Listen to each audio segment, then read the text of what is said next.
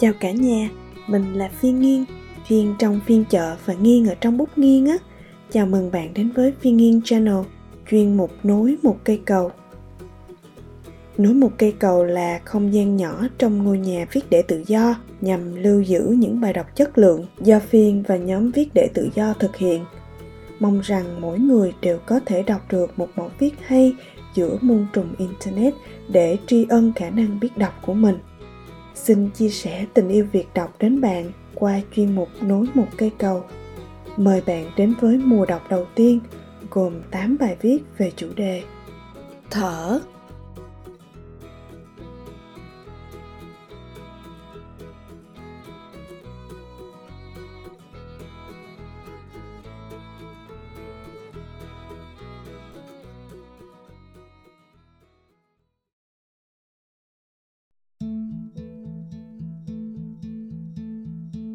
viết và thở.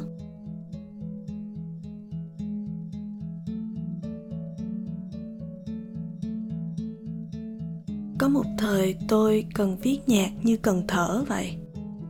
Thời trẻ trung, vọng động, thở nhiều, viết khỏe.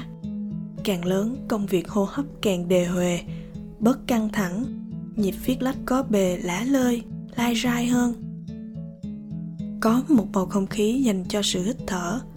Vì hô hấp quá cần cho sự sống, nên không mấy ai chịu lười thở. Người ở đồng bằng thở theo kiểu sông rạch trôi đi miên man lỡ bồi phù sa, nước phèn, mặn, ngọt. Người thung lũng thở kiểu ẩm đục sương dân. Người ở trên non thở hồn nhiên, lãng đảng. Tôi đã đi qua những bề thế ấy, viết và thở có khi viết thở kiểu hào hoa phong nhã công tử bạc liêu. Có khi hồn siêu phách lạc, viết thở theo phong thái ngỡ ngàng, rầu rầu ngọn cỏ nửa vàng nửa xanh. Lại có lúc thơ thới hồn nhiên viết thở, tựa hồ như những bước chân hân hoan của hoàng tử bé rong chơi qua mọi vùng sinh thái tinh cầu.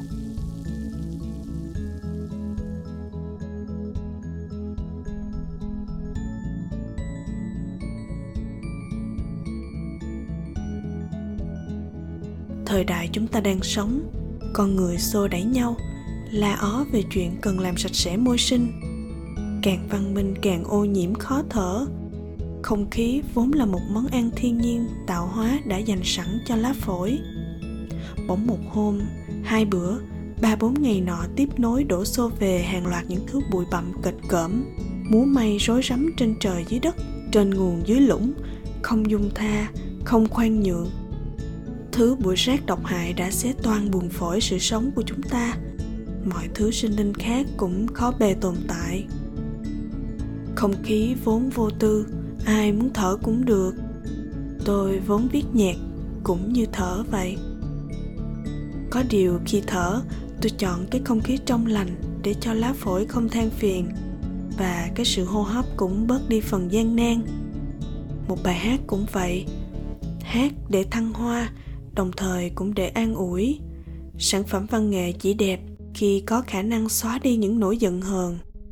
Nó có bao giờ muốn đèo bồng một thứ khác để tự hủy diệt nó đâu?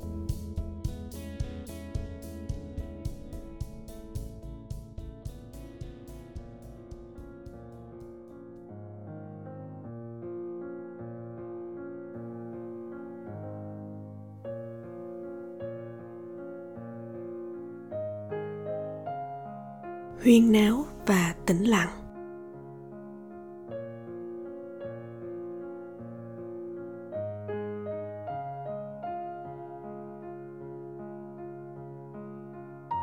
Trong những ngày nằm bệnh, không có gì thích thú bằng sự tĩnh lặng. Không một ai quấy rầy đến sự nghỉ ngơi, không có gì làm sao động cái không gian đã được đóng kín lại cho một cõi riêng tư. Nằm yên nghe mình thở nằm yên và theo dõi những suy tưởng của mình trước cuộc đời. Nằm và cảm nhận cùng một lúc sự gần gũi và cả sự xa vắng đối với tất cả những gì đang cùng tồn tại hay đang vây quanh đời sống của ta.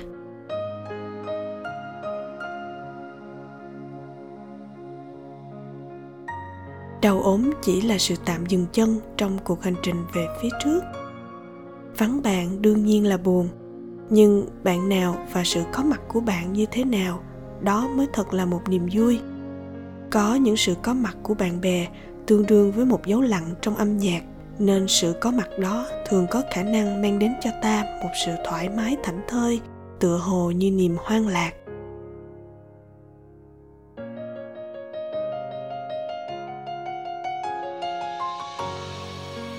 Đó là những trường hợp ta không cần phải đối phó không cần phải cố gắng lấp đầy khoảng trống bằng những câu chuyện ngắn gượng nhạt nhẽo. Nếu trong âm nhạc không có những dấu lặng, dấu nghĩ, thì đó là một tai họa. Đám đông và sự ồn ào không phải luôn luôn là đại diện của sự sống. Ta cần sự nghỉ ngơi và tĩnh lặng, không phải chỉ trong lúc nằm bệnh mà ngay cả trong lúc đang sinh hoạt bình thường tiếng động ầm ĩ cũng giống như sự phát ngôn huyên thuyên không có cơ may chấm dứt trong những cuộc họp mặt hoặc trong những buổi trà dư tửu hậu. Đó chỉ là sự phá sản của những não trạng không bình thường. Nó làm mệt mọi người và cả cuộc sống. Có sự ồn ào của chợ và sự huyên náo của nghị trường. Nhưng giữa sự ồn ào của chợ và sự huyên náo dị thường của những cái loa vô tội vạ phát thanh về bất cứ vấn đề gì, bất chấp người nghe muốn hay không, thì tôi chọn sự ồn ào của chợ. Bởi vì đằng sau sự ồn ào còn có thực phẩm trần gian, nó hứa hẹn những bữa ăn ngon trong không khí một gia đình sum họp. Đi qua cuộc sống hàng ngày, tôi biết có rất nhiều người không biết hoặc không hề quan tâm đến sự tĩnh lặng. Họ thích nói và hình như cần phải nói với bất cứ giá nào. Họ nói về bất cứ vấn đề gì, miễn là có một kẻ thứ hai để chịu đựng những điều họ muốn nói. Họ nói và cười sảng khoái cho riêng họ, bất chấp kẻ khác có đồng tình hay không. Huyền náo và tĩnh lặng là hai trạng thái tinh thần khác nhau. Người ta có thể phát bệnh vì tiếng la hét quá độ, chứ không bao giờ mệt mỏi vì sự yên tĩnh.